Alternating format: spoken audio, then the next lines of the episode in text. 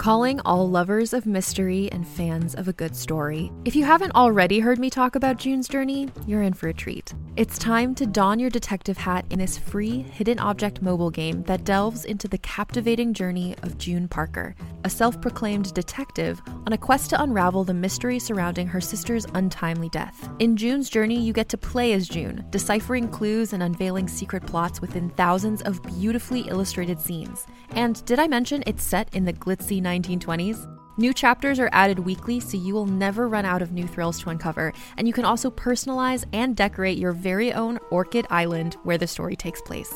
How sharp are your detective skills? Find out when you download June's Journey on your Android or iOS device, or play online via Facebook Games. Your detective journey awaits.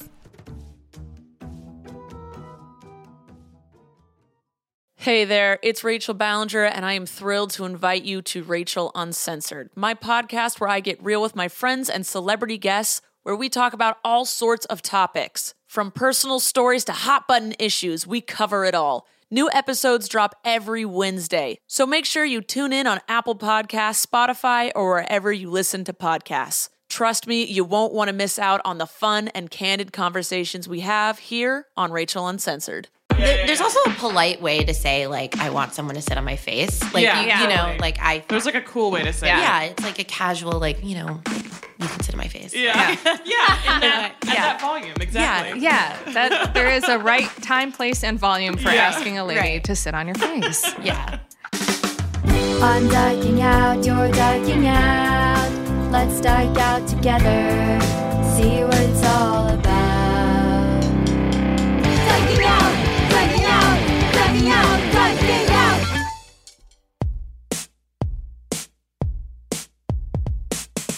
Hi, and welcome to Dyking Out, a podcast that's bracing for all the mixed signals of Galentine's Day. I'm Carolyn Bergier. I'm Sarah York. And today we're dyking out with Erica Rose about lesbian sex scenes. So, quick, now is the time to recharge your vibrator. Uh, Erica is a director, writer, and producer who co founded Sour Peach Films. It's a production company that focuses on stories about female sexuality and portraits of people often overlooked by the mainstream media. Her short film, Girl Talk, debuted last year, and we are so pumped to have you here. Welcome. Thanks for having me. Thanks for picking that topic. We've been waiting for Right? somebody. I mean, we we talk about lesbian sex scenes Yeah. here It, and it there, works but its way into a lot of episodes. but I it think, really but- deserves a full. Yeah. Yeah, and I thought the timing was good, especially because the L word reboot was just Right. announced. Yes. So we have, you know, a lot to say about that. Yeah. Yes, we we are definitely going to get into that. One quick announcement: uh, our tickets are on sale, or they might be sold out by now. I don't know. For by the time this comes out, Hopefully. for our next show uh, at Stonewall, um, this is our live stand-up comedy show, Dyking Out at Stonewall, February 25th, with uh, Emma Willmann, Iman El Hosseini, Joe Solomon, Veronica Garza, and more. I bought a new T-shirt for it. Great. Uh, very excited. The leather vest was a hit, so I think I might just keep wearing. That's got to be your signature. Yeah, our first show was awesome. Yes. it was so much fun. Uh, thank you to everybody who came out except for Devin. um, Devin, if you're listening, Don't heckle just- at comedy shows. No one's there to hear your bits. Like, Yeah, just don't- stop. Just sit back and enjoy, girl. Be a pillow princess for comedy. Yeah, yeah. Do not. Like, I, I it mean, was so at, bad. at first I liked the enthusiasm of uh, I liked it for of one and a half Devin seconds. pumping her Your fist. friend? No. no, Oh. Just this woman named Explicitly Devin. not our friend. Oh, okay. yeah. who also like got out of a relationship a couple weeks ago and I think was really drunk because she called me Jill at the end and told me I did great. right right in front of Jill Sobule. She was like, You are great, Jill. And Wow. then looks at Jill Sobule and says, So were you.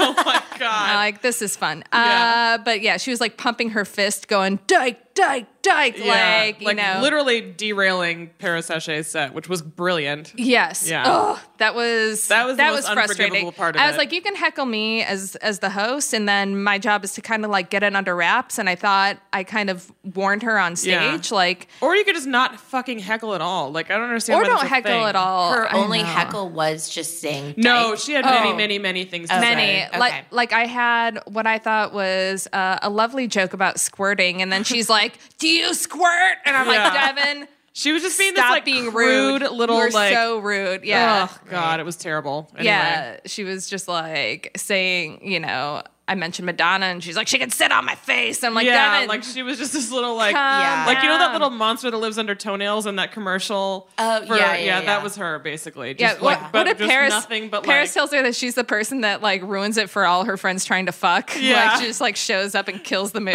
yeah, yeah, yeah, yeah. Uh, also, that show, I am just, I just have a huge crush on Jill Sobule. Yeah, she's me- pretty. she's so pretty fucking rad. adorable and rad. Yeah. And she showed up with this like metallic dress with that like fist through. Yeah, the revolutionary symbol. It was Yeah, really awesome. It was amazing. Uh, she sang a, a protest song. She She, also sang "I Kissed a Girl," which, like, I wasn't gonna ask her. I said do three songs of her choice, but she knew the audience there Of would want to hear that, so she she really read it. the room. She did. She read the room on that. She hung out afterwards for, for Yeah. a little bit. Yeah. Um, oh, also, if you're on the fence about coming, uh, they have bingo going on downstairs at the Stonewall. Yeah, so if you're the- not into like comedy and rooms full of cute lesbians, uh, Uh-huh. come for that and then stay for the bingo. Is Yeah. this the uh, the bingo that's like uh, queer first date bingo? Have you guys seen that? No, is that a thing? No. Oh, I if I That's kind haven't- of a great idea for a first date. I yeah, guess. and it's it's like- interactive. well, it's like you if you go on like a lesbian first date, if you like check off certain, Oh. yeah, it's like Oh. it's like uh, you you, know, yeah, like talking about your breakup, Talking about your yeah. ex five minutes Sure. into the date. Yeah, like yeah. getting out your CoStar app, which Yeah. I've just discovered. What's co-star? Oh Yeah. my god! So like every queer girl I know, it's like, what's your astrological chart, moon, whatever. Oh, I have heard about this. Yeah, Okay. so I'm a Libra, but I thought that was it. Like that, Right. you know, I was like, oh, Where's your moon, Erica? well? So then I, Yeah, um, your whole thing. so I was like, you know, peer pressured to uh, get co-star and look, and um, so I uh, discovered I'm like a rising Sagitt or Aries, Yeah. and Moon is Sagittarius. But basically, you can like add your friends on co-star, and then you can see like your compatibility with them. Oh, Good. I need to Yeah. cut down on some friends, so I gotta Yeah, put them in there. Yeah. and get rid of all the ones who aren't I see. compatible. Co-star. I get it. yeah. yeah. So is it like a dating app Well, essentially, or I just think like it's a like conf- general compatibility? It's general compatibility. It, it can confirm if you want to move forward with the person you're seeing. okay. Yeah. So it's like, oh, if you have bad sexual compatibility, you might want to. I like to Get just away. try sleeping with someone to figure it out. Right. I think it Yeah. would be kind of like a mood killer if we're like, let's get out our apps. Yeah, Yeah. but that's gonna- such a like I could see so many people doing that though. yeah. You know, like I that's can't do such a it lesbian now because. I'm already married. So what Yeah. if it's like not compatible at all? We're just gonna feel like we've been like doomed by some lesbian monkey paw. Like, Yeah. well, I I did it with my um uh, Chelsea, who uh, we found co-founded Sour Peach Films, our production Yes. company. So I was like, I'm going to like let's just do it to see. We had apparently had horrible intelligence and co-working compatibility, but amazing sex and aggression. Great. Um, so I was like, maybe we should like d- dissolve the company and just fuck each other. Yeah, Um, that's awesome. She, I don't think. She wasn't down. No, Yeah. no, we have no man. sexual chemistry. Yeah. Yeah. That's always good uh, when you're like in a working relationship with someone is Yeah. to make sure there's no sexual chemistry. Yeah, yeah, we uh, pretty much established that right away. Yeah. Um, when uh, we met because we did the CBS pilot together, and then um, I was like, oh, I want to gather like all like the queer women and like do a night out together. And then Chelsea and I shared a cab back to Brooklyn, and I was like, oh, I'll drop you off at your apartment. And we get to her place. Um, sh- I've never seen anyone jet out of a cab that quickly. um, and then she gets out, throws a twenty dollar bill in my face, and it's like, "Bye." Um, and Wow. like, yeah. If there was That's any, great. yeah. So later, I've like given her so much shit for doing that. Yeah. I was like, I was like, why did you just throw money in my face? Like, I just wanted to be your friend. She was like, I was just so overwhelmed with all like the queer energy of that Right. night because she was like, you It's know, overwhelming. yeah, she was like in the process of like kind of finding her queerness, but now she's like, you know, one of the, the most staunch uh, queer people I know. Yeah. Yeah. But, you know, I think at the time it was like all these new feelings. Yeah. Yeah. She just had to get the fuck out of that cab. yeah. I guess great. it's just like I was like emitting like so much sexual. right. That's why. Yeah. of She's like, I can't handle it. Yeah. Yeah. I get that. Yeah. The pheromones. Oh God. Um, couple other things I want to talk about. Did you guys see Ellen Page on I Colbert? did, yeah. I did because my mom texted me and Cecilia and was Aw. like, "I'm watching Ellen Page on Colbert right now. It's very moving." I'm like, "What a good mom." That's cute. Yeah. Yeah. Yeah, at least one Ellen gets it. Oh, are you not a fan of? I'm mad at Ellen DeGeneres for having Kevin Hart on and like Hart on her Hart on her show. Oh, Um, she did. She sure did. Oh, And she yeah. had him on. Uh, And was like, Right he in should the host of- the Oscars. yeah, right in the wake of his tweets about breaking a dollhouse over his son's head if he found him playing with it because it's gay. Yeah. um, which is not even a joke. It's more of like a threat of violence. So she, he, he basically, he didn't really even have his Oscars offer rescinded because it was just never quite formally made to begin with. But he, eh, like, facing all that backlash, basically stepped away from the Oscars conversation. Right. Yeah. And then she had him on and and doubled down in his wrongness about like homophobic remarks and the the effect of jokes and what the you know the ripple effect of that sort of rhetoric, particularly in the Black queer community, uh, can have. And she had him on the show because they're best friends and basically like urged the academy to reconsider him and and Yeah. is like throwing her weight behind him And all- then, and I then she was called out on Twitter because of um, Jesse. Jussie Smollett, the Smollett. actor Yeah, who yeah. recently was like fucking gay bashed and So she like tweeted something that was like, you know, like, oh, our hearts we're- with you. Our heart, yeah, we support you. you. And like, really? and then people were like, okay, but you don't see how. You don't see how the, The rhetoric that. Kevin Hart Yeah. puts out and just adds like, you know, his platform and his credibility to that sort of like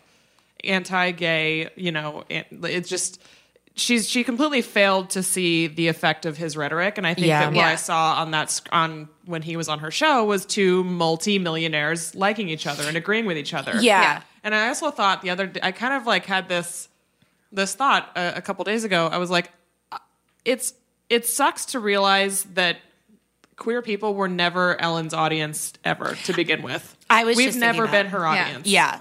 Her Yeah. audience is straight white women and always has been. Yeah, I think she because she has a kind of commercial appeal. I think that we she doesn't kind of carry any certain like queer radicalness. She doesn't have Yeah. any. There's kind- nothing radical about Yeah, her. Yeah, and it's like I watched her comedy set, the most recent one. Yeah. and she talked about you know some of her traumatic uh, experiences as a child, and you know she really kind of delved into a more like personal realm than she ever has. Mm-hmm. But I was still sitting there thinking, like looking at the audience, and I didn't want to like assume who was there, but it was it felt like a lot of like suburban white women Yeah. who are like you know That's her champion- brand. Yeah, And, it's, and it always has been. At no point were queer people ever in her, like within her, you know, Yeah. her fan base. I mean, we are, we are her fans, but she's never given a fuck about us. It's been about, you know, and she, and I'm not, I'm not saying she hasn't done fucking amazing things. I'm just saying. I saying. wouldn't say she hasn't given a fuck, but she's not like. I mean, I don't think she certainly isn't now. I mean, she stands up when Yeah. when it comes to big issues like Prop Eight, which directly affected her, and um, you know, kind of the bigger, broader picture stuff. And she's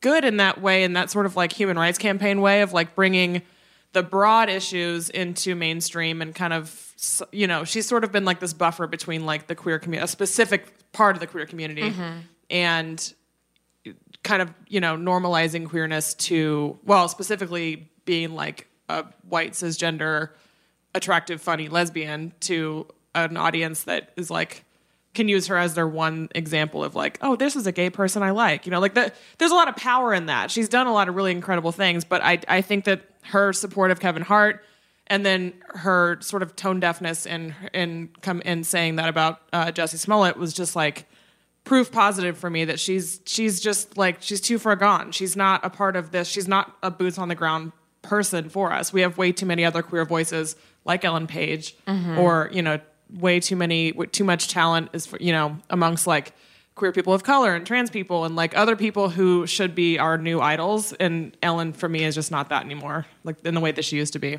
yeah, So, that's fair. yeah. I, I agree with you. Yeah. Yeah. And I, I mean, and what what Ellen Page did uh, was, That was really powerful. amazing, and talking about um, environmental racism, and you know Colbert being like, "What what is that?" Like it it was it was like this. She's like, "Oh, I have this platform. I'm here to talk about my new Netflix show, which, which I am interested in watching, but I'm going to use." this platform to talk about all the marginalized people and like not only just in the queer community but just like affected most by global warming Yeah. and like and then the effects of like hate for from leadership and it was just like so impassioned and and moving and um, Yeah. I don't know I'm just like man you were so rad She is pretty rad. yeah uh, it was it was a beautiful thing Yeah. uh, so I want to support her and watch her new show also on Netflix I did watch uh, we talked about it on our episode with Taylor Ortega uh, Russian Doll with Mm-hmm. Oh Natasha yeah, how was it? I watched like I watched a few uh, episodes, and I am disappointed that it's not just a, a like gradually smaller Natasha Yeah. Lyonne's. Like I was led to believe there would be multiple Natasha Lyonnes I living was. inside each other. I, was, you know, it's it's fun. It's also um, given me lots to think about about all the ways I can die in New York City, which like is normally in the back of my mind, Right. but now even more so. It's it's kind of like a silly show. Um, I didn't get too far into it, um, but the, one of the creators uh, is a queer woman, and then her partner is in it playing uh, a queer woman, and I I think she's kind of a scene stealer. I'm really enjoying.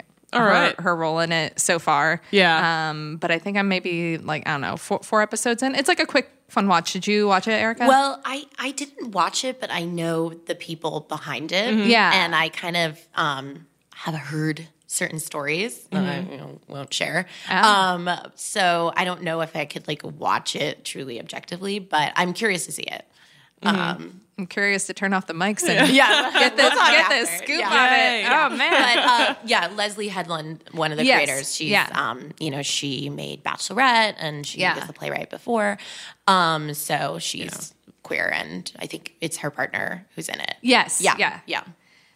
Um. So yeah. I mean, it's uh, it's kind of fun. Yeah. I, like Natasha Lyonne, but uh, it's yeah. Yeah, Yeah. it's interesting because Natasha Lyonne, speaking of just like queer representation um, in TV, it's like Natasha Lyonne has kind of built a career around like playing queer characters. Yeah. Yeah. You know, even like when she was doing um like American Pie. Yeah. Like I don't think she was explicitly queer in that, but there was still like kind of like connotations of just like there's I don't Yeah. know, some like queer coded behavior in there. And I was thinking about her, I was like, I don't think she identifies She as, doesn't. uh, like an LGBT person, but it's just Yeah. Mm-hmm. interesting that she's kind of capitalized on that identity Yeah. and like taken away space from people who are actually um you know queer actors Mm-hmm. but you know people like Clea DuVall always like bring her on to play her girlfriend and it's like Yeah. so I don't know I've just been thinking about her a lot it's like you know I used to totally dig Natasha Lyonne and be like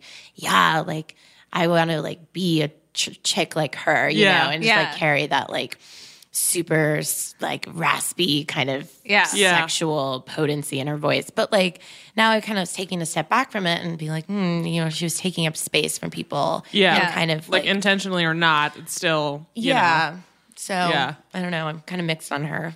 Yeah. I get that. Yeah, no, that's something we, we've talked a lot about on the show. I mean, we we had a, a couple episodes ago just talking about all these like straight women who get cast multiple times Yeah. for the queer roles, and I think for mm-hmm. her, it's definitely the voice.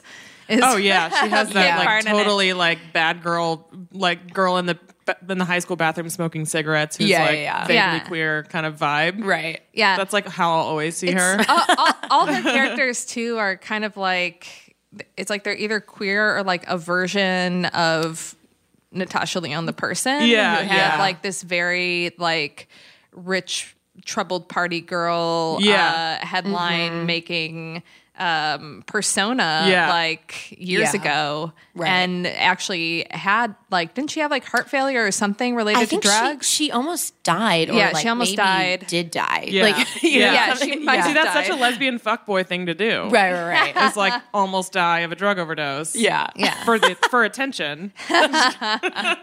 I'm not putting it past myself to do that. I Maybe you could put that in your personals. I think I will. Yeah. Yeah.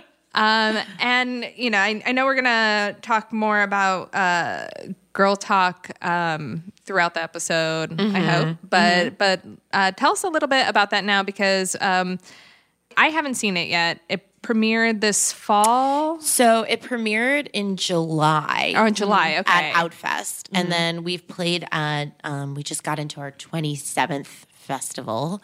Wow. Yeah, it's Wow. been it's been a good ride. Yeah. Um, we played at New Fest in New York. Okay. So Yes. that's- yeah. Yeah. So that's probably maybe oh you heard about it. And I then- did, yeah. I was seeing it publicized a lot, and um, and, and I had heard of it. It's just you know the opportunity to see Yeah. short films, but it does look really good. The trailer looks really good, and one thing I love about it is that there uh, there are no cis men.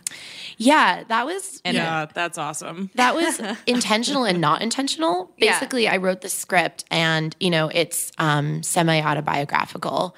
Um, and it's kind of deals with a time in my life where I was using sex to gain agency and kind of masking my own vulnerability and hiding, using sex to hide that I was actually looking for true intimacy.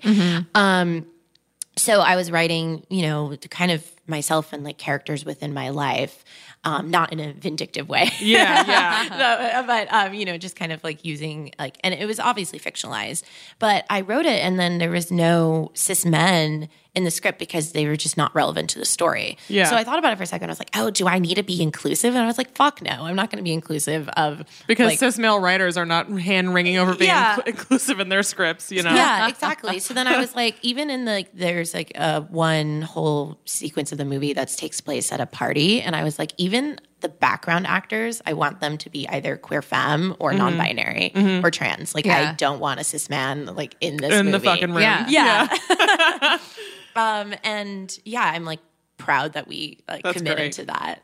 Um, it's just like didn't fit into the world. Yeah. Yeah, So that's great. I love that so much. I, li- it's really, and I just like, and I like how like simple your reasoning. It's not like, it's not like no, like we hate men. It's like no, they literally just aren't relevant to my personal story, which is how I feel about men. Like people ask me, "Do you hate men?" I'm like, no, I just don't have much like to say, I don't Yeah. have a lot to say about them. You know, like I just, you know, there's a few in my life and they know who they are and that's that's about it. right, right, and it just didn't fit into this like very like you Yeah. know kind of They don't fit at all into like my queer journey by any means. Yeah. You know. and like part of our motivation for making this film is that we are like queer femme people making a movie for queer femme people. Mm-hmm. And, you know, if I inserted like like a straight male best friend in there, I just didn't think that I mean, yes, some queer femmes have like straight male best mm-hmm. friends. I don't want to discredit those people, but you know, it just wasn't realistic and based on like the experiences mm-hmm. I've had or the people around me. Yeah.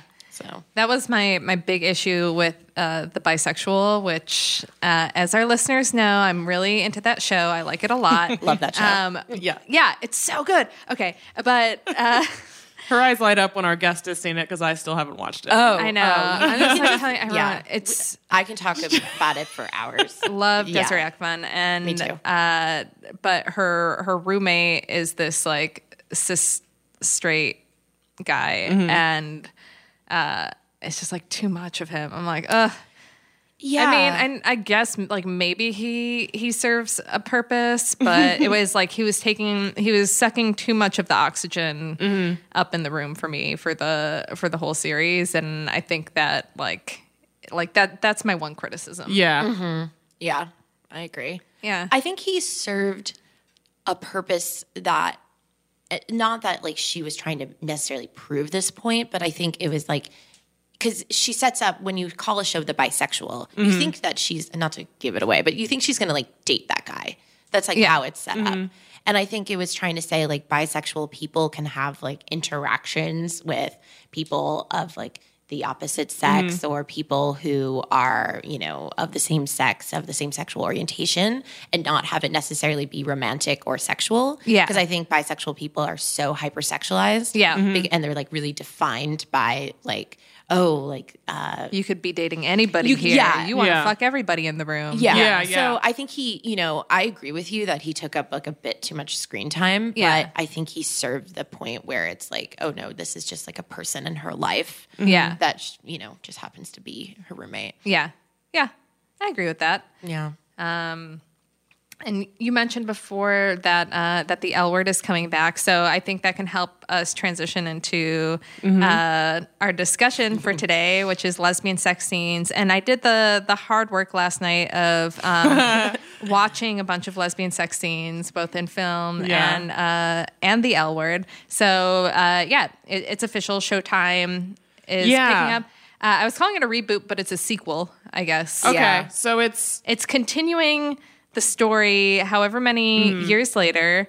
Um, so like, you know, Jenny's dead unless it, it turns out it's like a Roseanne thing and it was just at like Alice's like fantasy diary of Yeah. like Je- Jenny drowning in a pool. Uh, but um, Well, th- there's that- also that's coming back. there's also rumors that Dana might be coming back. oh my That's god, I- don't do yeah, this to I know. yeah, yeah.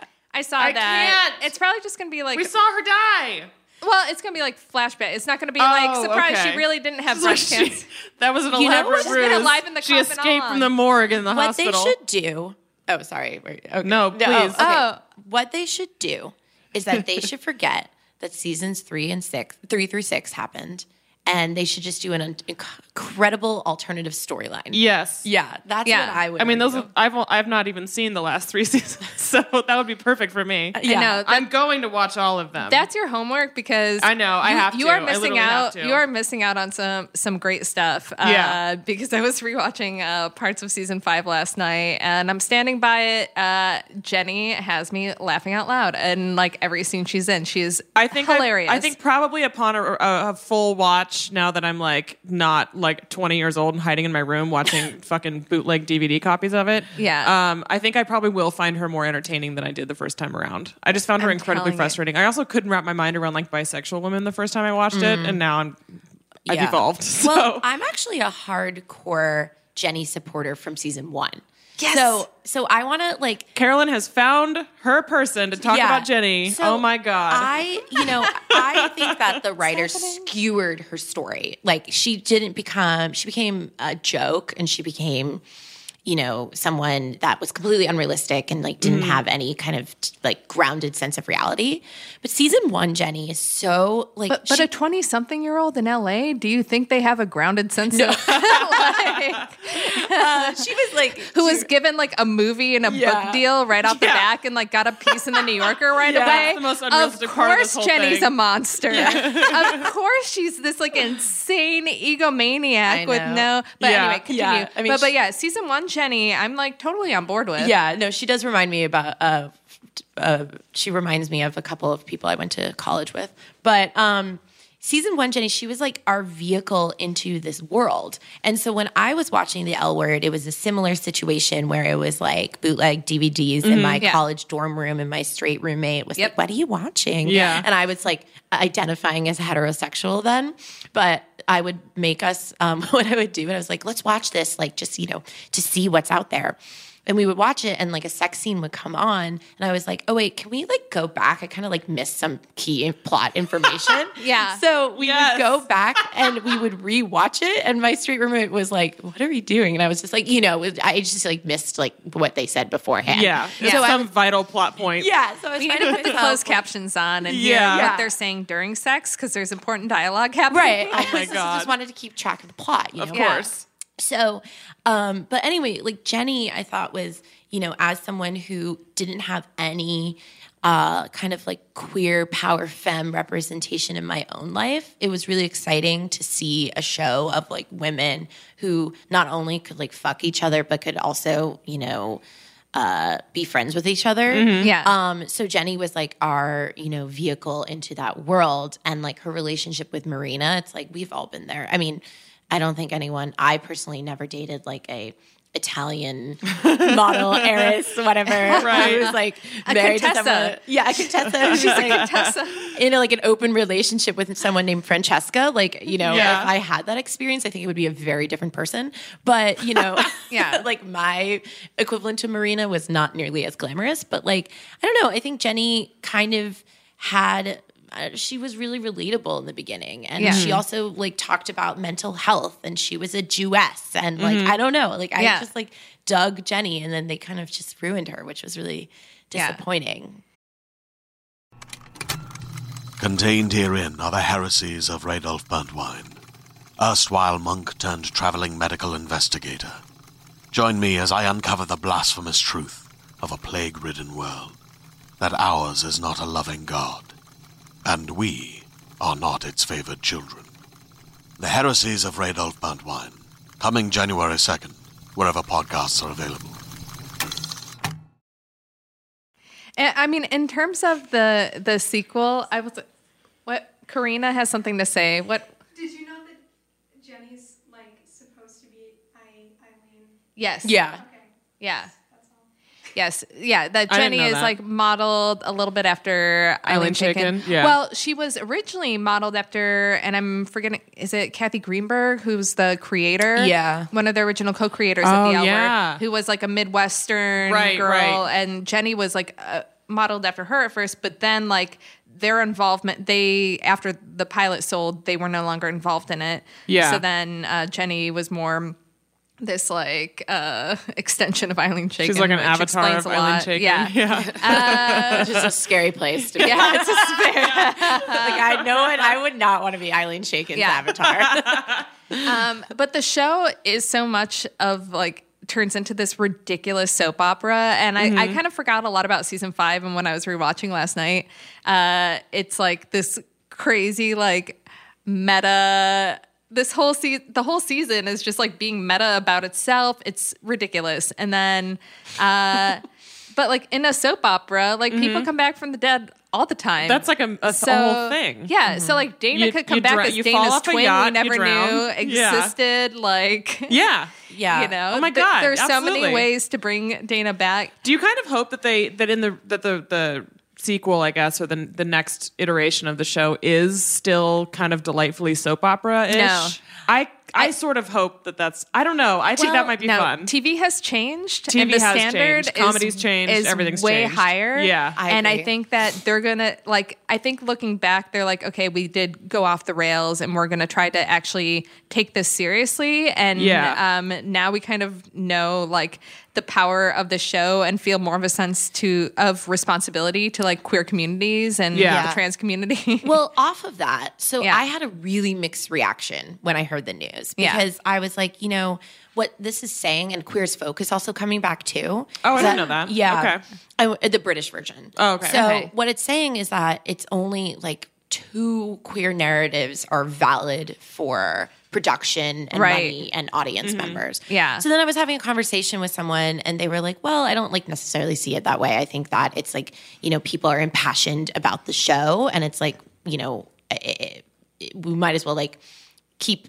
something alive that people love so much. Yeah. Mhm. So, you know, on that end, I'm like, okay, like I'm I'm gonna watch it, of course. Yeah. Um, but I I think like to your point of yeah, the L word when it came out was groundbreaking because we had never seen a television show concentrated around, you know, a group of successful beautiful lesbian women. Yeah. But, you know, uh, queer narratives have evolved. And like part of my work as a filmmaker is that I think that so many queer narratives are stuck in this false dichotomy of like either a coming out story or a taboo secret relationship. Yep. And I was like, okay, well, that's not my experience. I came out years ago and none of my relationships have been forced to be secretive, which is, I, I understand, an incredible privilege. yeah. Um, so it's like, you know, I hope that something like the L word uses what's com- happening in the current climate to talking about queer people of color, uh, you know, what's happening with the non binary and trans community and see how they integrate that. Yeah. Because if they don't catch up, they're just going to be alienated and skewered alive. Yeah. Like, I just, Yeah, yeah. it's gonna get to- Yeah, if they, I mean, it just has to look more inclusive because if you Yeah. look at like you look at like the cover of like the DVDs from. Uh, from the first iteration, it's Oh, like I- oh, a bunch yeah. of gorgeous femme leaning. You know what I mean? Like, Yeah.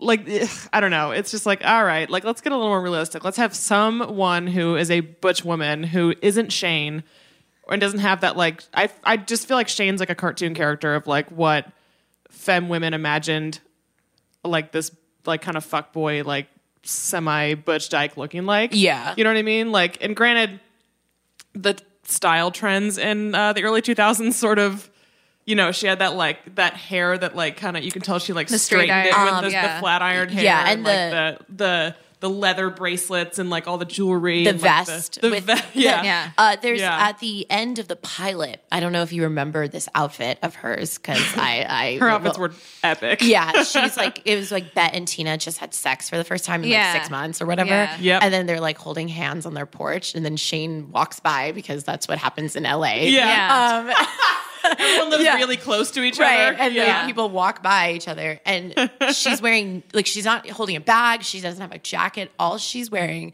is this like leather bell bottom pants and a vest that just covers her areolas. I remember And- this. Yeah. Yeah.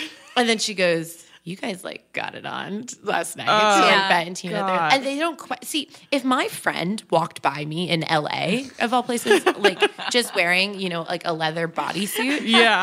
um, I would have questions. You know, Right. I would be like, like, it's 86 degrees right now. Yeah. Why are you wearing this? You know, like I'd be like, why? You know, like what were you up to? I mean, like I could. And it was in, it Yeah. took place like in the kind of early morning. Yeah, right? it like was- it was yeah. like an 8 a.m. like yeah, because Ben and Tina had like coffee. You know, like they were doing their morning thing on Right. the porch of the fucking Shane Sitting on the by. stoop like people do in LA. Yeah, totally. yeah. Such an LA thing. but you know, off of Bette and Tina, um, and kind of into our lesbian sex scenes. Yes. So, uh, I watched a lot of theirs last night. Yeah, in college, so I went to NYU. I was in their film department. Um, you know, whatever. As Um, one does. Yeah, as one, so we had this assignment uh, freshman year, and it was in this performance like studies class. We were learning how to like talk to actors. So we were. It was this class was with the entire department. So there was like you know 150 kids in this class and we were asked like six people were chosen and you had to bring in a dramatic scene and you had to analyze it in front of the entire class so i got picked and this was during my like heterosexual uh, days. I'm using quotations. Um, heterosexual days where i was binging the l word with my straight roommate. Right. so I had just watched the epic uh, Tina finds out that Bette has Oh, been God. fucking the carpenter scene. Yes. So I, of course, brought it in to the class. Because you were reeling from it. yeah, and I was like, there's actually, and I was like, this is a really interesting scene I want to deconstruct. It is. So I was like, okay, I'm just gonna fucking screen it. And afterwards, everyone was speechless. And the professor comes up to me. She goes, "My one rule was uh, you weren't allowed to bring in an action scene, and this is an action scene." I was like, "No, it isn't. You know, there's a lot of like dramatic things happening." But what was great about it is that like uh, five or six, you know. Very hetero people had to were forced to watch the scene and had to like deconstruct it with me. I love that. Um, yeah. So, and then my friend who uh, was in the class, who was one of my other like queer allies, was like, the fact that you were calling yourself straight and screening this is laughable. and then, great, like, yeah. yeah, it will always define you. Um, but, you know, it was funny because I was watching that scene and, you know, I think that there is a lot of violence in it and there's Yeah. a lot of and it's mixed with a lot of um, devastation Mm-hmm. um, and i think that it kind of goes to this point where when we see queer women having sex with each other um, it's often uh, paired with some emotional turmoil or some revelation Yeah. um, you know, and I think, and it's also just like women's sexuality in general. Like if I, if you look at women masturbating on camera, Yeah. uh, most of the time it's under duress or it's under a lot of um, feelings of uh, uncertainty. Um, and then when you see men masturbate on camera, it's usually just like the butt of a joke or something that's seen as routine. Yeah. Like so, for example, um, in American Beauty, when Kevin Spacey is masturbating at the beginning of that movie, he's Yeah, in the like in the shower. shower, yeah. yeah, and it's seen he like can't get through the day without doing this. Yeah. And then in reverse, like um, in Mulholland Drive, when you see Naomi Watts masturbating on Yeah. the couch, and she's like devastated that she can't get her love interest, you know, and she's isolated, and um, she's also seen in like kind of it's like the worst time for that character. It's at her low point. Yeah. And I was thinking about it, I was like, there's so there's such little uh, representation of women just like kind of going through sex as a routine. Um, and especially when like two women are paired together in a sex scene. We just don't see that very often. That's so interesting. I, I never really thought about it that way, but like so much, and especially in movies, it's like we always see the first time sex between women, Right. and like that's like mostly it. Maybe there there's a follow up, but it always centers like it's about these two people coming together, and like the thing about the the L word is seeing a couple that's been like in a relationship. For a while, Yeah. fuck regularly, or like Alice and Dana, a couple that's just starting out and they're like, you know, trying to figure out like Yeah, what, what they like and being out- playful and all that yeah. stuff, and like never had that kind of uh, content. Yeah. Oh, Alice- never. Yeah. Alice and Dana are my two, f- some of my favorite representations Yeah. because it's like, you know, they use toys and they Yeah. role play and it's funny. Yeah. Yeah. It's like, because sex And is- hot. And hot. Yeah. Super, oh, yeah. Like, I'm I- yeah. obsessed with like their scenes. Yeah. And it's like, I, you know, sex in general is like so ridiculous. Like every time I have it, I'm like, you know, like it's Yeah. like what we're doing is like we're like rolling around naked with each other and sometimes gonna be inside of each other. Like Yeah, it's like, fucking yeah. great. Yeah, I mean it's awesome. Yeah. you know, I'm currently recovering from like a hickey on my neck. Like, Yeah. you know, I Yeah. am like totally, um, obviously love it. Um, but you know, it's like never seen in this way that's like casual. But Yeah. you know, and I think like I look at uh movies that really do explore like first love or kind of like secretive love coming to fruition, like Carol, for instance. Mm-hmm. Mm-hmm. You know, it's like that sex scene is beautiful. Mm-hmm. I watched that and I think Todd Haynes did a really good job working with Cate Blanchett and Rooney Mara of doing those characters justice. I don't know if you guys Yes. have seen the scene. She hasn't, but I have. Oh my multiple god, times. you should I haven't watched go- the movie. I know. Yeah, you Yeah. should- I'm just gonna lock Yeah. her. I'm locking Sarah in a room. yeah, and we're just gonna give you bootleg Yeah. box, Yeah. box sets of DVDs. But um, and you know what I loved about it? There's this moment where um, Rooney Mara is like undressed for the first time in front of Cate Blanchett, and she looks at her and she says, Cate Blanchett looks at her and she goes, "I've never looked like that before," and I was like, oh, that is something I think about all the time when I have sex with a new partner. Mm-hmm. Is that we are both female and we both have the same body like theoretically but we look so different Mm-hmm. Yeah. so this like body comparison inevitably happens i don't know if that happens with you guys but i think about that Yeah. all the time when i'm with a new partner i'm like oh like i've never been as like you know looked like that in particular and i was like oh and carol did that so delicately and it was um used so um I don't know, pointedly, but also just like really beautifully into that scene. And then they just like have sex and it's like really passionate um, and really beautiful. So Yeah. I look at that and I'm like, okay, even though it's like kind of stuff I'm trying to deconstruct, like, you know, and trying to dismantle of like, oh, this is, you know, a forbidden romance that like, you know, uh, that is like super impassioned. Uh, it still like has a lot of merit to it. Yeah. Yeah. No, I think they did a, a nice job with uh, Carol. One movie that I, I'm curious to get your take on, and I rewatched it yesterday with Cecilia, who was watching it for the first time. I didn't watch the whole movie. Again, just the the sex scenes and um, blue is the warmest color. It makes me so uncomfortable. It goes on for like five minutes, and it's so pornographic. Uh, and I'm I'm just like I I don't know. And and then Yeah. again, knowing the backstory behind it, that the director was like, um, like didn't block the scene for them. Which when you have a, a sex Really? scene, it should be blocked. Yeah, and yeah. He wouldn't block them or give them direction on what to do, and was like, just fuck each other, and like. It was like long takes, you know, in front of room Yeah. f- full of people. They're like completely naked. Apparently, they had like a tiny layer of something over their their genitals, but they're like prosthetic. it's like Yeah. face in ass, like Really? deep. Oh God, Deep, I haven't seen this either for this reason because I was told that the sex scene is incredibly uncomfortable. yeah. like tongue on clit Yeah. shown. Really? yeah. Yes. Well, it's on the prosthetic So On the prosthetic, yeah. Oh, but oh, still. I see. But it still, looks- but the yeah. implica- yeah, yeah, yeah. But but even I mean the intimacy though of like shooting those scenes for for these yeah. Two, two very straight young women actor, who- actresses. yeah. Yeah, yeah. Right? Aren't they like 15? Yeah, the, the main character Adele is 15 in the movie. Oh, Yeah. wow. she was 18 when she filmed it. when she filmed it. This is also something Yeah. that makes me very uncomfortable too is uh watching like teenagers be like sexualized like even though Yeah. the the actors are are older um but like like in Cameron Post I'm like Mm-hmm. oh this is hot and it reminded me of like me with women I was seeing Mm-hmm. in high school, but then I'm like, oh wait, they're supposed to be in high school. Like Yeah, I'm not. I shouldn't think that's this is hot. This is weird. Yeah. but no, Yeah. she's old enough. But still, ah, Yeah. Yeah. I Yeah. mean, it's funny because I watched that and just like on one side note, it's like at 15, I did not like have those sexual skills. Like I was not like No, I God, did- no. If For I did bluest and warmest color. yeah, yeah, like, yeah, yeah, fuck, yeah. Like it, it's like you know top notch, you know positioning and Yeah. ideas. And at 15, I was just like mostly just masturbating. Um, Yeah, so like uh, Yeah.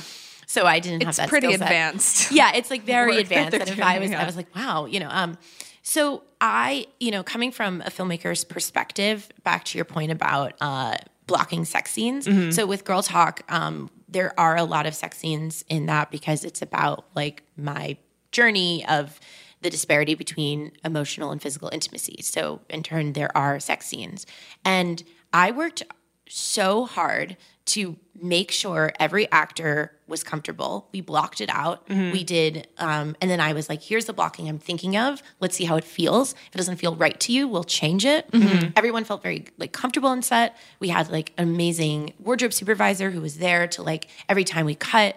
We, she had like a robe ready for them. Mm-hmm. You know, we made it a closed set, and there's like only you know women and non-binary people around. Yeah. So every actor afterwards like let me know they were like we felt very very comfortable. Yeah. So hearing about blue as a woman's color, it's just unacceptable. Yeah. Um, you know, when you're doing a sex scene, it's a stunt, and now um, you know. Like HBO, for instance, and every show they ever do, they bring on an intimacy coordinator, which is integral. Um, Yeah. And, you know, uh, uh, I saw a Slave Play that went up at New York Theater Workshop. I don't know if you guys are familiar with that show. Uh, it dealt with a lot of like explicit sex, and afterwards there was a talk back, and the intimacy coordinator was present. So you know, I there is some uh, foresight into knowing that it's not okay. Like what happened with Bloomer's Warmest color is just unacceptable, Yeah. and abusive. Very abusive. Um, you know, so I I was really enraptured by the film. Um, I in many ways I love that movie and wish I had made it because I feel like if I had made it, it would have been like a lot more respectful. yeah. I think th- he sets up the camera so it's a wide shot and he doesn't do anything that gives you a personal indication of what our main character's feeling. Yeah. And that's like the biggest beyond just like the abusive nature of it. Mm-hmm. That's the biggest mistake he makes. Well, that that's why it felt kind of pornographic Yeah. to me because it there was like no real emotion mm-hmm. Throughout the the scene. It was just like pure physical Yeah. getting it on and kind of a disruption from like the rest of the movie where you're, you it's like kind of nuanced into these emotions of the these women and you're getting a feel for them and then all of a sudden they have sex and like that disappears and all of a sudden it's just like two women like hardcore getting it on Yeah, I think that idea of nuance is exactly right. It's like the those scenes lacked nuance. Yeah. And especially when you're in a new love situation and you are exploring your queerness for the first time, that is inextricably linked to nuance. So Yeah. when you show shoot a sex scene that is like the entire movies in close-ups except the sex scene. Yeah. So it feels on display. Yeah. And it feels for the consumption of the male gaze. Yep. Mhm. And there was no need for it to go on that long. You got it.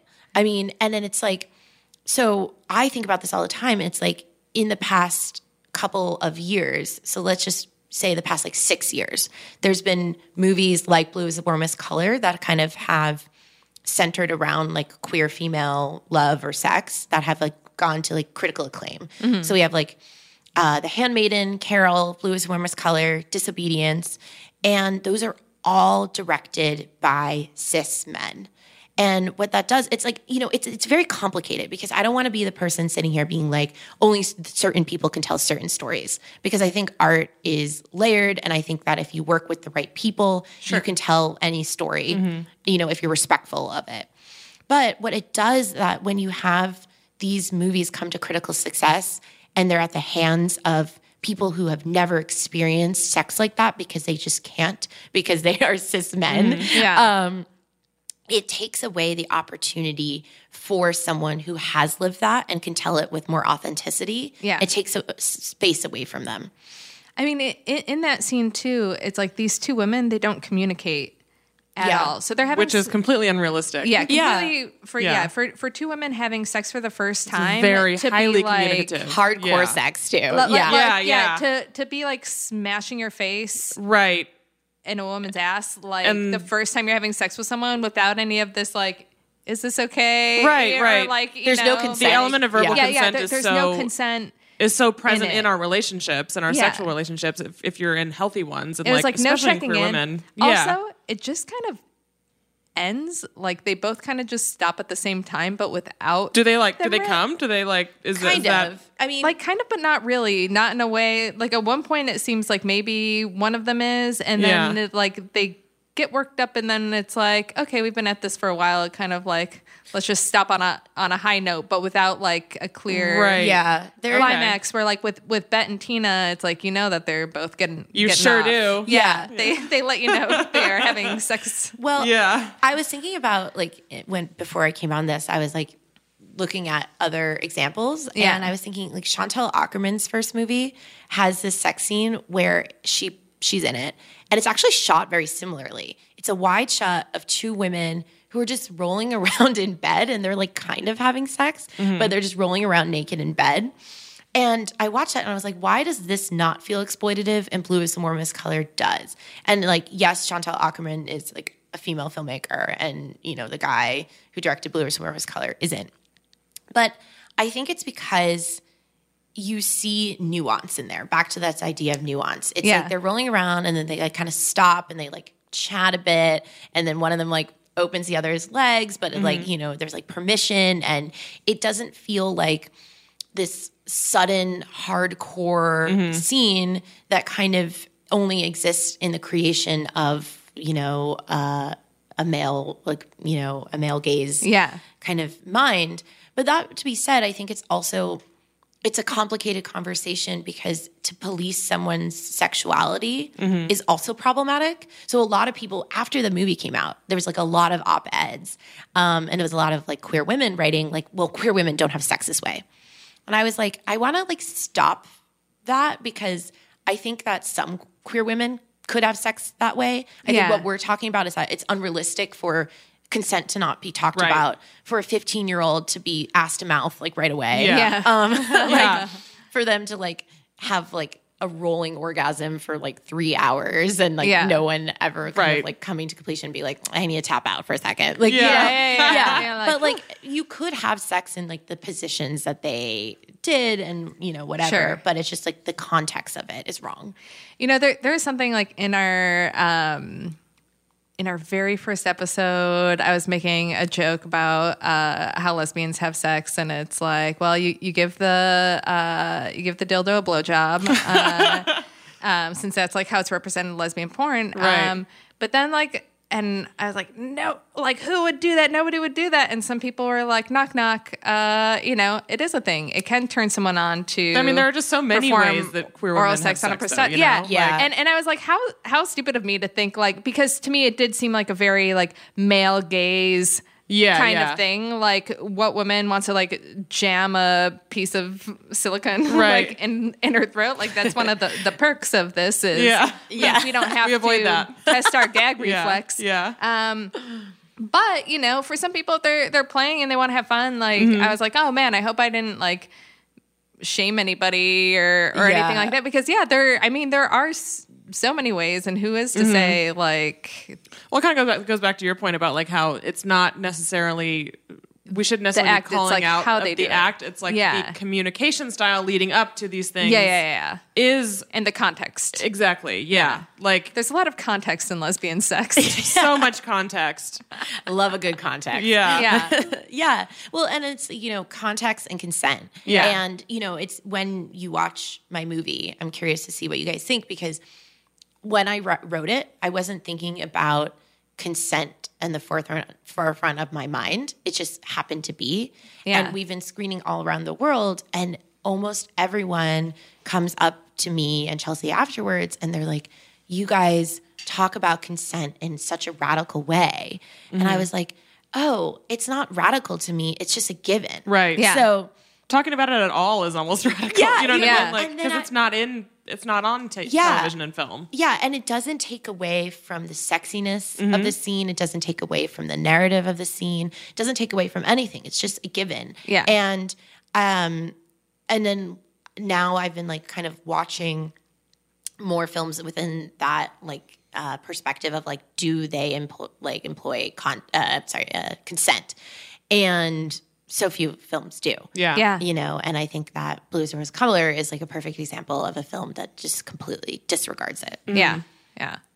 And I think it's important to see it in queer sex scenes because there's a way to prove that it like that communication doesn't kill any vibe and it doesn't Yeah. derail anything because that can be what probably keeps some people from seeking that or like saying it because they're just like I just I don't want to talk I just want to keep going. But like you can talk and keep going like those those things are are like communication is intertwined with like totally. doing something fucking hot you know what I mean? Yeah. Like i do like pep talks now. Like uh-huh. when i start with a new partner like we'll get like you know a little naked and then i'll mm. be like hey just want to let you know like we're in this together. Like if Yeah. anything like it's all about our pleasure. Like if anything that we i do is not right just like tell me right away. Yeah. talk to me communicate with me. Yeah. like let's just be on the same page. Yeah. and i used to like a couple years ago i would never even think to do that Right.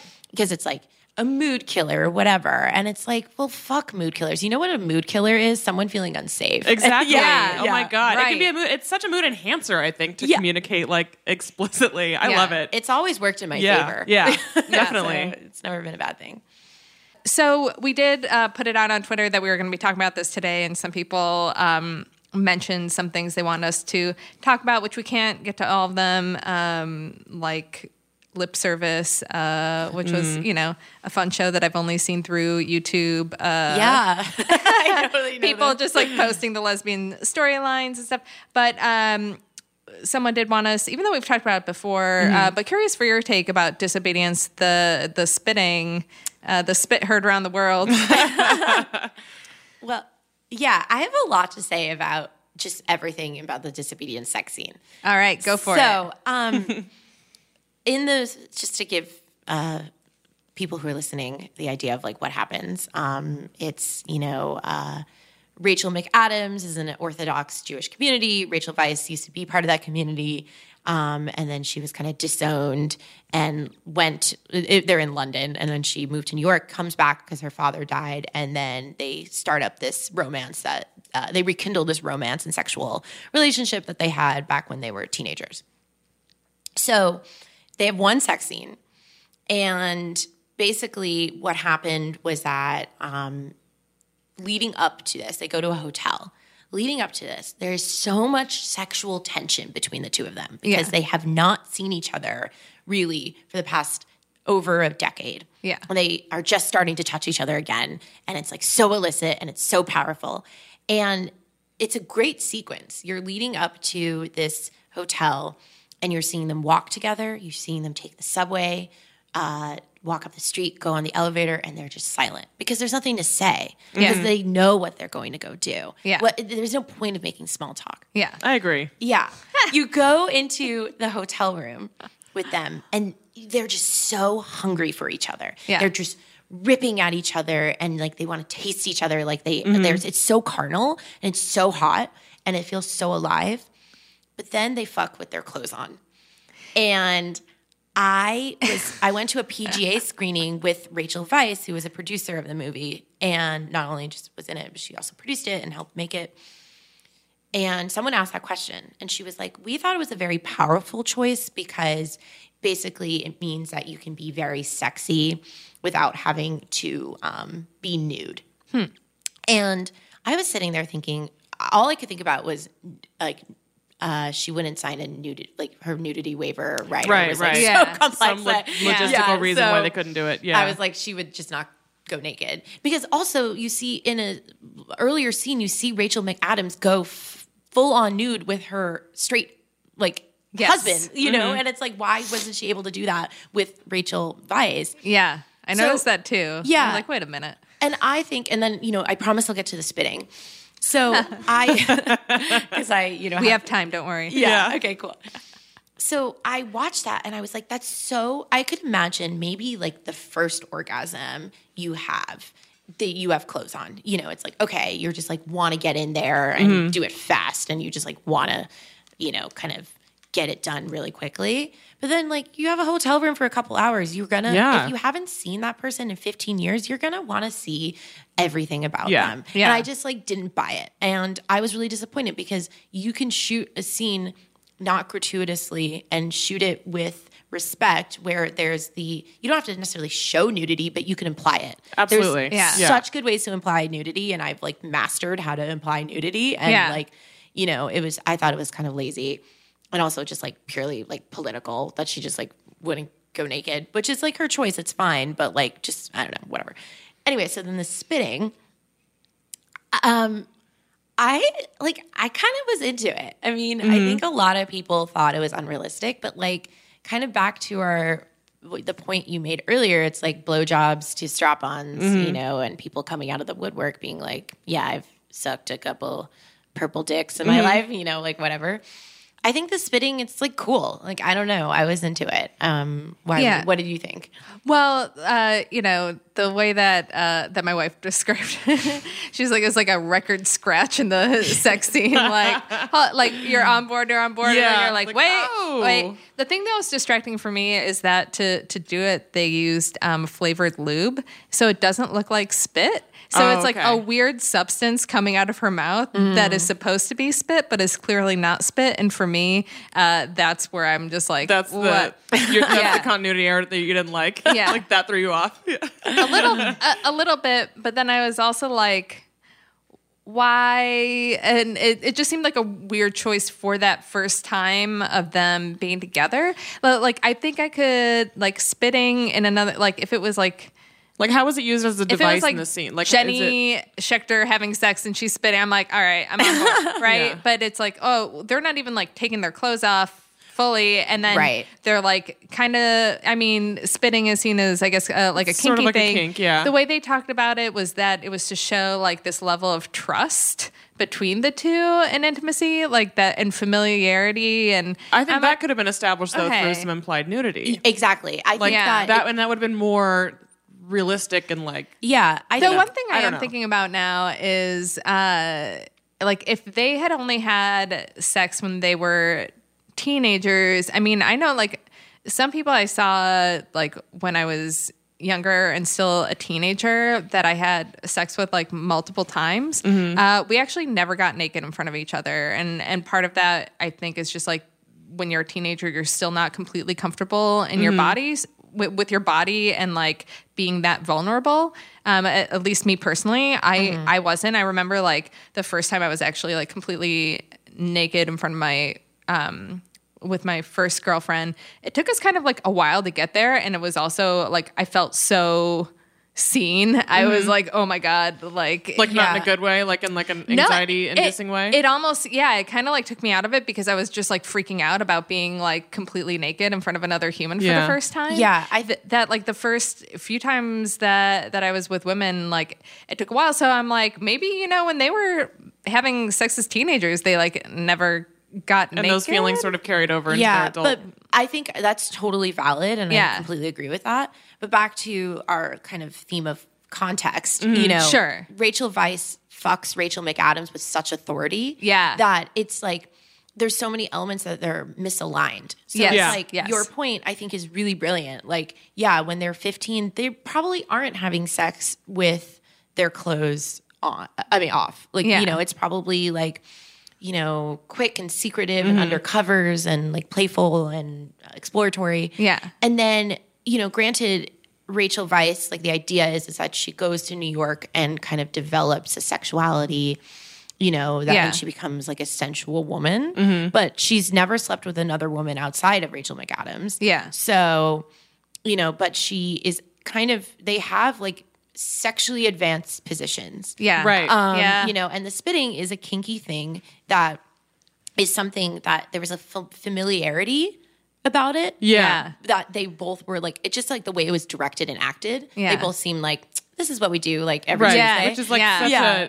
a like a leap in like achievement unlocking. You know what I mean? Like that's the kind of thing you sort of work into Exactly. as you become more sexually experienced. Yeah. So I think if they got they had implied nudity and Mm-hmm. then you saw a progression throughout the scene and even if there was like a line of dialogue or something where Rachel Weisz is like, I want to try this, you know. Yeah.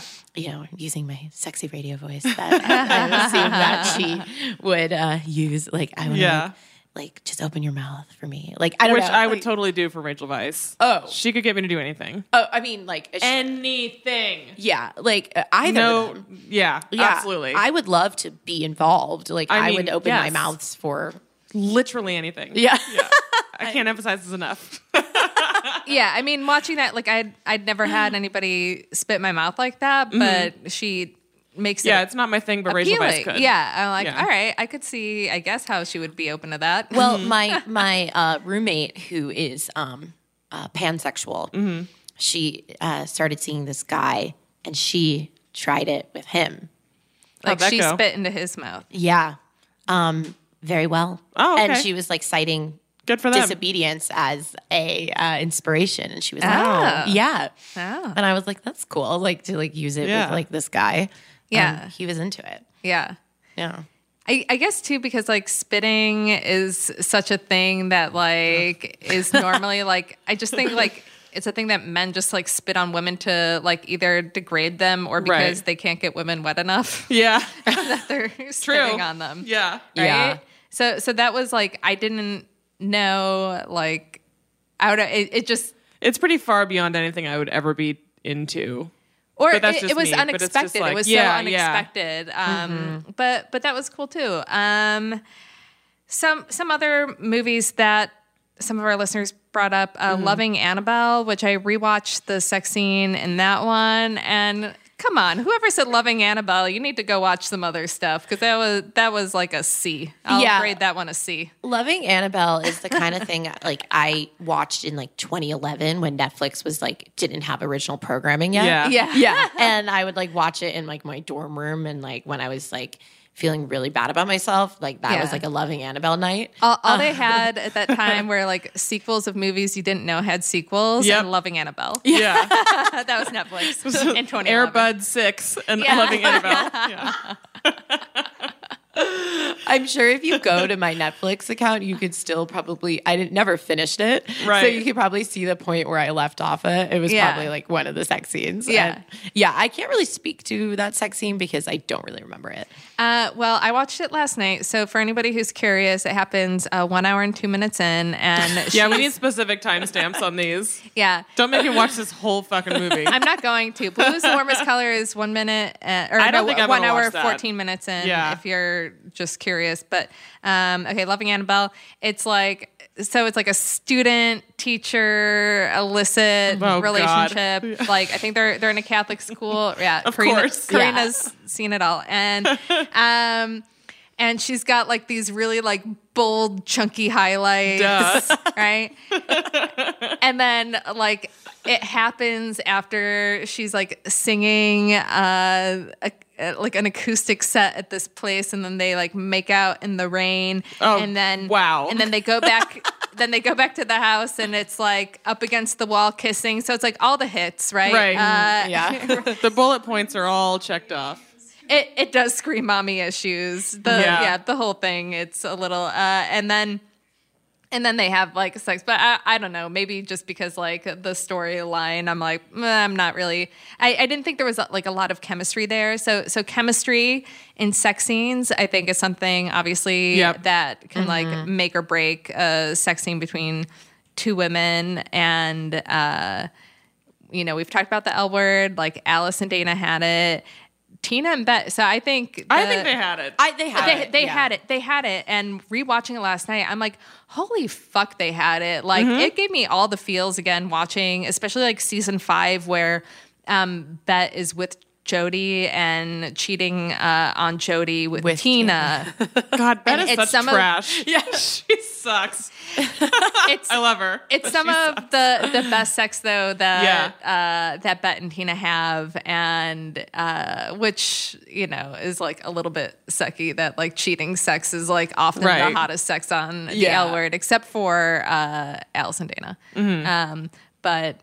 Um, what I want to say? Did, did I just want to talk? Well, no, no, no. like- oh, oh, the, the chemistry. Yeah, Yeah. because I find, uh, no offense, but the actress who plays Tina, not a great actress. Laurel Holloman. Yeah, she I don't think she is an actress. I think she's an, No. artist. She's not like this. I think was like her only. She did the. she uh, has her moments. She did a movie before this. Um, Okay. The True Adventures of Two Girls in Love. Okay. And that was like during like the kind of like new queer cinema Okay. uh, renaissance of the 90s. Yeah. And she actually played someone who is more androgynous, which is Oh. interesting. Yeah.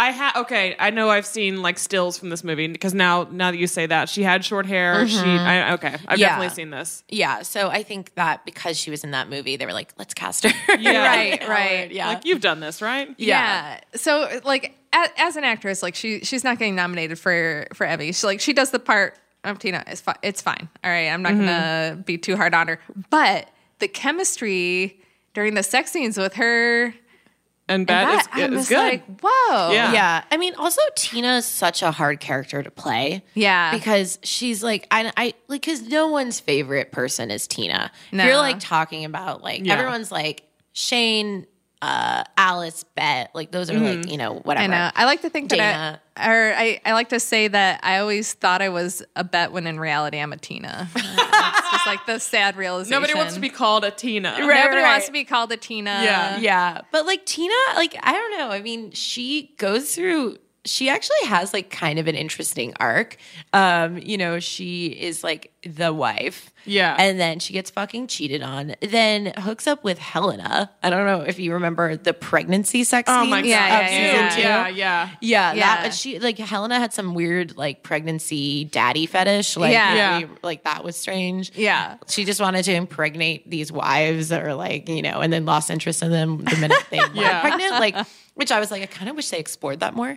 But um yeah, and then Tina, like then she has like because Bette was like the only woman she had ever been with, like kind of in later seasons, she like goes and expl- like she's bisexual or, you know, not fully Yeah. just gay and is like vilified for that. So it's like I don't know. I mean, like Tina, like she's not like the showy one, but I think she actually like carries some of the more realistic sexual kind Yeah. of Yeah. feelings or em- emotional feelings that like one would have. Mm-hmm. For sure.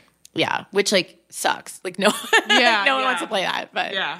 yeah. As far as like on screen on screen chemistry goes sexually, I've always been curious as to like how much of a factor that is like from a filmmaker standpoint of casting and mm-hmm. like and how much of that is just these two actors being actually sexually compatible with each other or they're just really good at what they're doing and that's the whole point of it is that they're acting. You yeah. I mean? Yeah, I mean, casting is like so crucial and it's Yeah. so it's make or break. Like I feel like 80% of directing is your casting choices.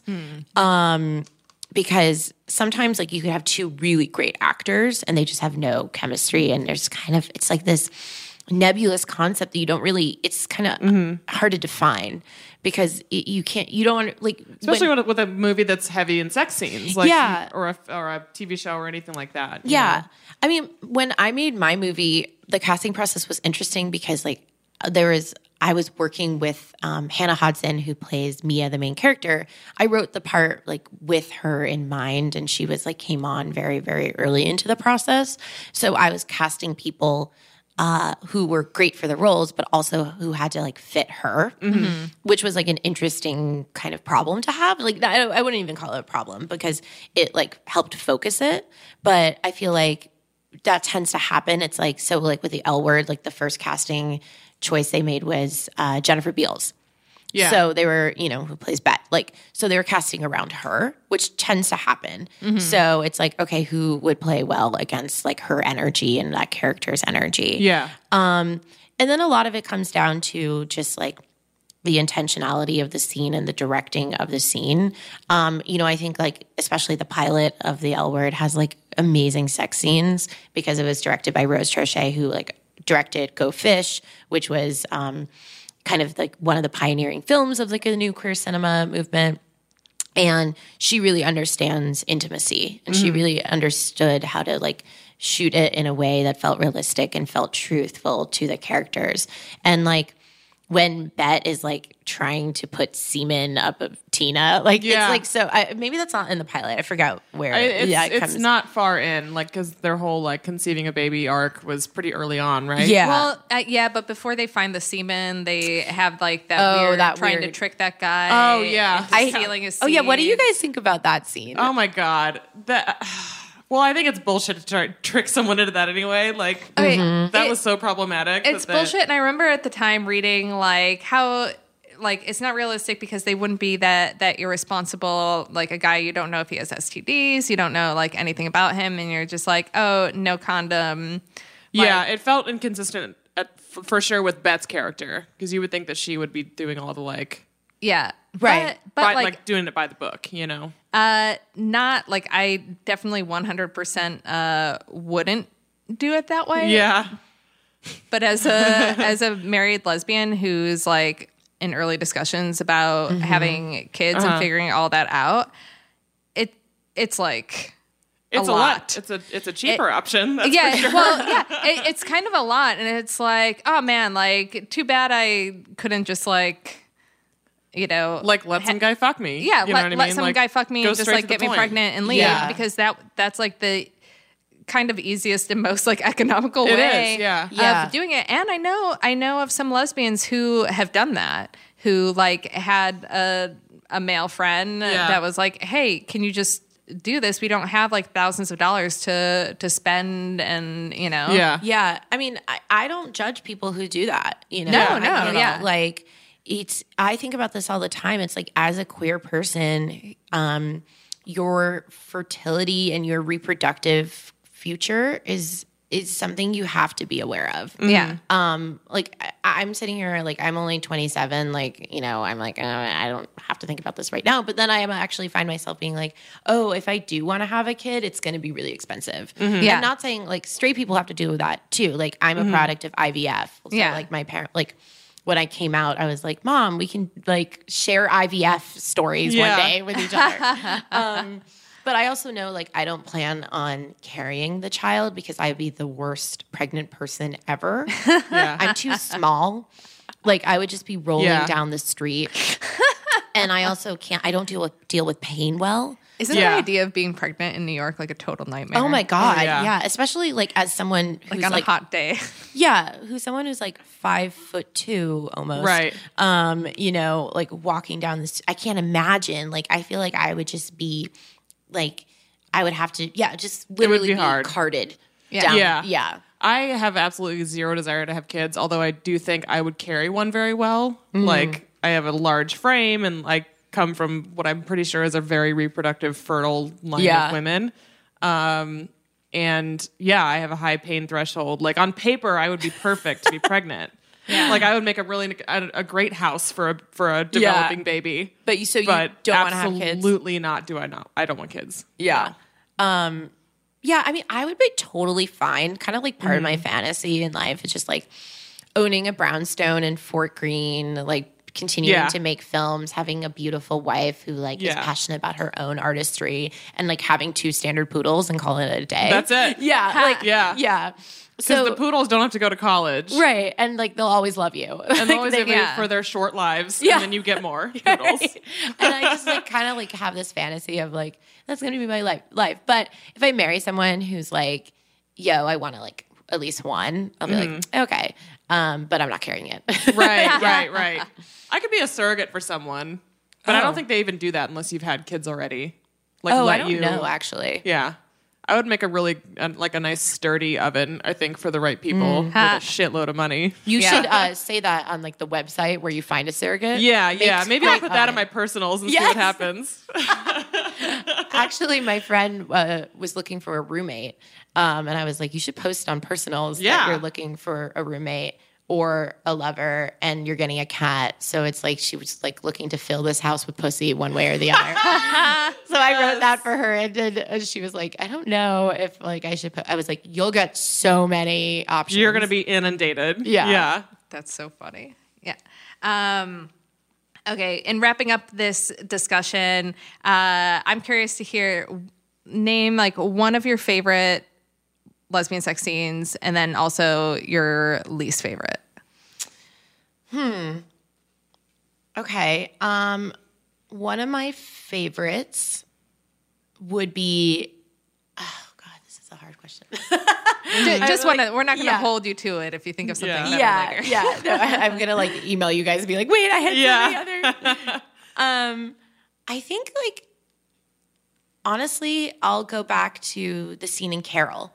Okay. Even though it kind of um it represents a lot of things that I'm trying to work against. Yeah. like, oh, but I think it was done so it was so motivated by the journey of those two characters. Yeah. And it's just like one of the most beautiful scenes I've seen in a very long time. Are, are you going to watch it now, Sarah? Yes, Did that sell I am gonna watch it. I'm just not selling these things hard enough. I can't get her to watch anything. And then uh, one of your least favorites. Um, I think you know. I, I think blue is the warmest color. Yeah, it's like yeah. I can't think of anything that's worse. Yeah. than that. Yeah. you know. It's, yeah, no, I did not enjoy it. And then rewatching it, I kind of forgot about it, um, how much I didn't enjoy it until I was watching it again. And and then also seeing like Cecilia's reaction the first time, she was like, ah, I'm like, yeah, I know. Yeah. Um, I think it's just not. Oh, actually, I want to go back to one of my favorites. Uh, sorry. yes. so uh, the kids all right. Julianne Moore Yeah. and Annette Bening. Okay. Um, and it's like a really brief sex scene, but it's like they're watching gay porn together. Yeah. Um, and then their son walks in and they're like, what is this? And um, that was directed by Lisa Cholodenko. And, uh, you know, she's actually a queer woman. Yep. And what I loved about that was that it was uh, very unique. Yeah. And it was something that was seen as routine and something as part of their lives. Yeah. And they like watch gay porn together and that's okay. Yeah. Um, and I thought that was like done in a Gay way. male porn, just for Yeah, it was, listeners. yeah. yeah. Yeah. I don't think any. But yeah, it felt like it was these two married women just trying to like get themselves in the mood and doing this one this particular thing that they like. And Yeah. yeah. It was it was very like genuine. yeah. I like that a lot. yeah. Cool. So that's one of my favorites. All right. Uh, we're going to move on to our listener question. So uh, this one, I think it's going to be a good one. I haven't, I only skimmed it, which is my favorite because it's it's a wild ride. Um, Okay. Great. it, it's also one I think in the subject line was like "help" with exclamation points. Uh, yeah. Which some of the subject lines we get for these listener The more questions exclamation are points, great. the more likely we are to read on the These are just uh, in general listener questions. Yeah, Okay. get- yeah, that the listeners want us. us to answer. Yeah. Yeah, Okay, cool. it's great. I'm at a crossroads where I don't know how to move forward with my current friendships. I'm 22, came out a little over a year ago, and haven't had that easy of a time coming to terms with myself. Because all my friends are straight women and gay men, I feel very alone. Oftentimes, I'll invite my core group of friends to go to queer things with me, and they always uh, say, would love to, but can't because blah, blah, blah.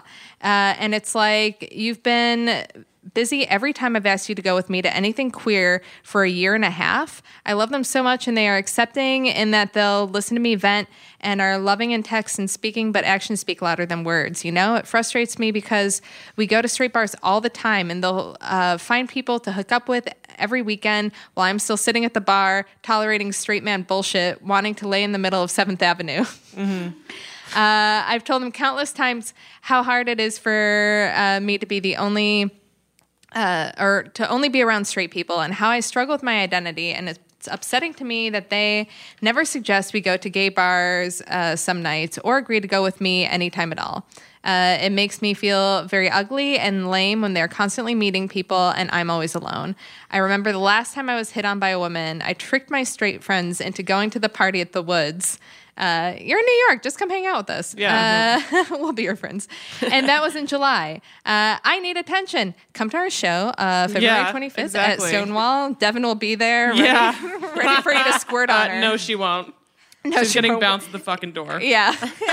Sarah, Sarah found it much less amusing than I it. did. Yeah. Uh, I, I feel like Tinkerbell and I'm going to die if no one flirts with me. I love this. Oh, oh God. Oh, what a funny imagery. Okay. Uh, I'm let's let's all clap if you believe in her getting Yeah. flirted with. Uh, I'm I'm sick of putting up with loneliness for the sake of the group, but if I don't go out with my friends, then I'm going out by myself or not at all. How do I move forward? Uh, I don't like going to parties or bars alone, and because I'm femme, I read as a straight friend when I'm with my gay male friends. That happens. Uh, I also hate apps because I have no motivation to text a total stranger I've never met. Am I doomed? Do I need to cut my hair so hopefully I'll attract more dykes in the wild? Work for me. Just I was kidding. gonna say no. If it's not your aesthetic, then don't do it. Yeah. uh, what's a girl to do? You're gonna have to be a little less rigid with um, how and when you want to meet people. I think maybe you could try an app here or there. Maybe it's Post not a as personal. bad. Post I a was just about to say she should Yeah. maybe post a personal. Yeah. Explain Um, what and also, personals are like- for people who who aren't aware. Of, So Like- like personals is this thing on Instagram, um, and uh, you basically uh, submit an ad, a la like the village early Village Voice days, and mm-hmm. it's a personal ad, and it's just you know a written thing, and then it tags your Instagram, and you can be looking for friends or hookups or lovers or mm-hmm. whatever, and you meet all these wonderful people all around the internet.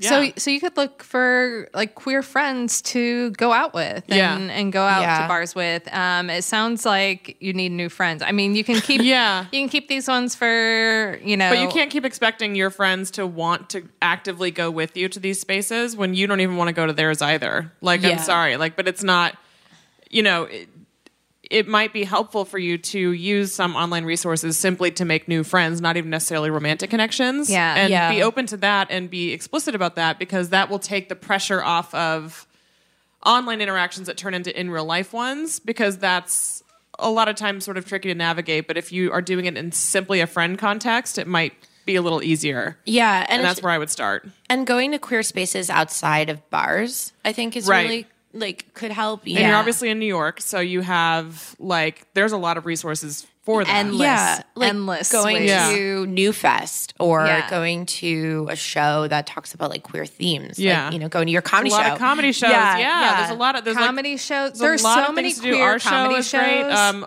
especially like at Magnet Theater, like some of the stuff they're doing, and like there's just there's a lot out there. So explore like Facebook, Instagram, like look into this stuff because Mm-hmm. it's out there. It's not like you're in the middle of nowhere. Like you're clearly in New York, so Yeah. Yeah. there are places to go and.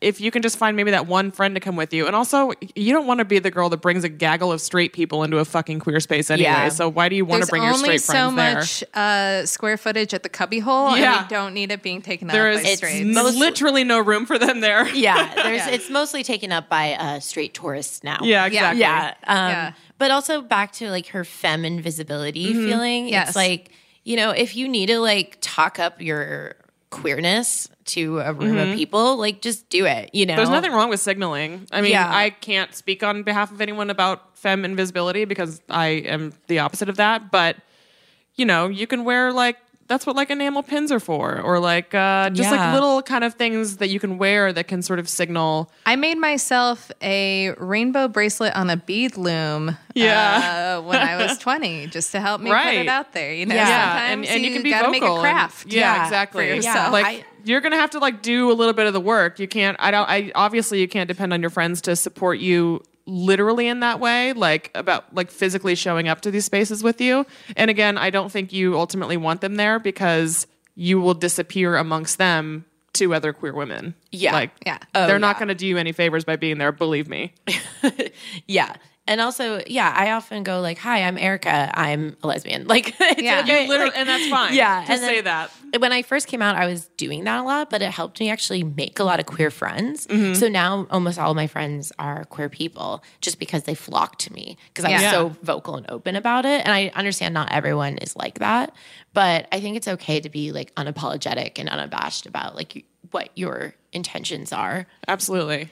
Yeah, I mean, I, I will say, like, before starting this podcast, uh, I was a lot more afraid of uh, queer women. Uh, they all terrified me, and now, thankfully, Same. that's gone. I know, I'm like still kind of terrified. yeah. we, we've, we've gotten uh, we've gotten over it, but now, like, anytime I'm in a space and I spot a queer woman, I I like walk up to her. I'm like, oh, hi, I'm I'm a lesbian. Uh, Yeah. Hi, are you funny or interesting? friends. Do you want to be on our podcast? Yeah, I'm like, I. oh, I you're have neither a of those list. things. Cool. Your girlfriend's glaring at me. I'm gonna go now. yeah, basically, that's every interaction. Oh my god, it's the most disappointing thing in the world meeting like a boring queer woman. Yeah, because like I'm like, how do you happen? Like, what, what is yeah, this? I don't get yeah, it. You know, like I Like, guess, have you had no struggle? Your lack of trauma bores me. Yeah, boring queer people are a disappointment. yeah, totally. yeah. Uh, but yeah, you know, listener, uh, you're gonna be fine. And like, You're gonna be fine, but you got. You're gonna have to, like I said, you're gonna have to sort of test your own comfort level a little bit and step a little bit outside your comfort zone as far as meeting people. Yeah. and do the no pressure friend stuff first, and stop expecting your fucking straight friends to come with you to cubbyhole. 'cause It's not happening, and we don't Yeah. want them there. So uh, And yeah, it'll just suck because they'll like have questions. And, yeah, and, like and like who wants to go? I don't know. Like if you're out to like meet people, I prefer to do that like by myself or Yeah. with like one other wingman kind of person. But even Yeah. that gets tricky in a queer setting because people look at you and especially another woman and think like, are they together? Like, should I approach Yeah. this person? So find like maybe one cool like queer dude to come with you, like a gay guy, and make you know that's sort of that's that's their service to our community is being a wing a wingman, but they often don't want to do that. So anyway, Yeah. you'll be fine. But j- just try to meet friends first, and everything else will kind of come organically from there.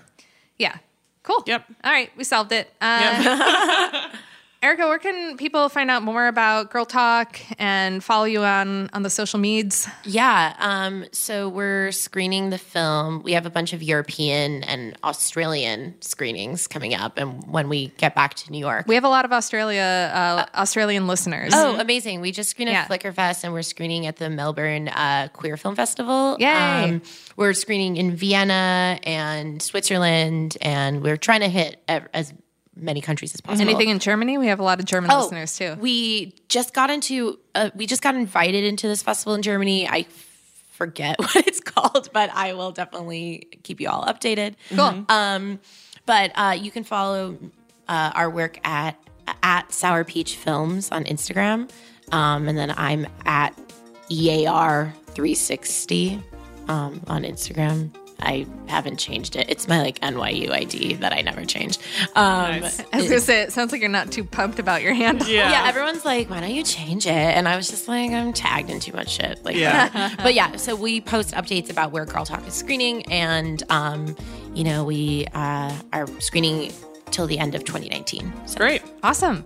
Cool, cool, cool. And you can follow us uh, at Dyking Out on everything. Uh, please, if you haven't yet, go and uh, onto iTunes and leave us a five star rating. it really please. helps. Uh, hundreds of Leave you have review. already done it, uh, but we have thousands of listeners, so more of you haven't. Just go on there, give us a rating. It helps people find us, and we want everyone dyking out with us. So Yeah. please do that. You can follow me at TGI Carolyn And I'm at the Sarah York.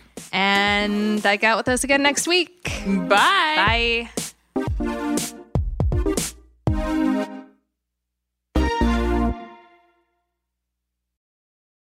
Hey there, it's Rachel Ballinger, and I am extremely excited to invite you to Rachel Uncensored. It's my podcast where I sit down and get real with my friends and celebrity guests, where we talk about all sorts of topics. And sometimes we might be under the influence when we do so. We cover things from personal stories to hot button issues. And it's the only place on the internet you can find an uncensored version of me. It's a side of me that you might not have seen before because it's not the most family or brand friendly. But don't worry, I'm still sort of slightly a decent human being. If you're intrigued, then make sure you check it out. New episodes drop every Wednesday. You can find it on Apple Podcasts, Spotify, or wherever you listen to podcasts.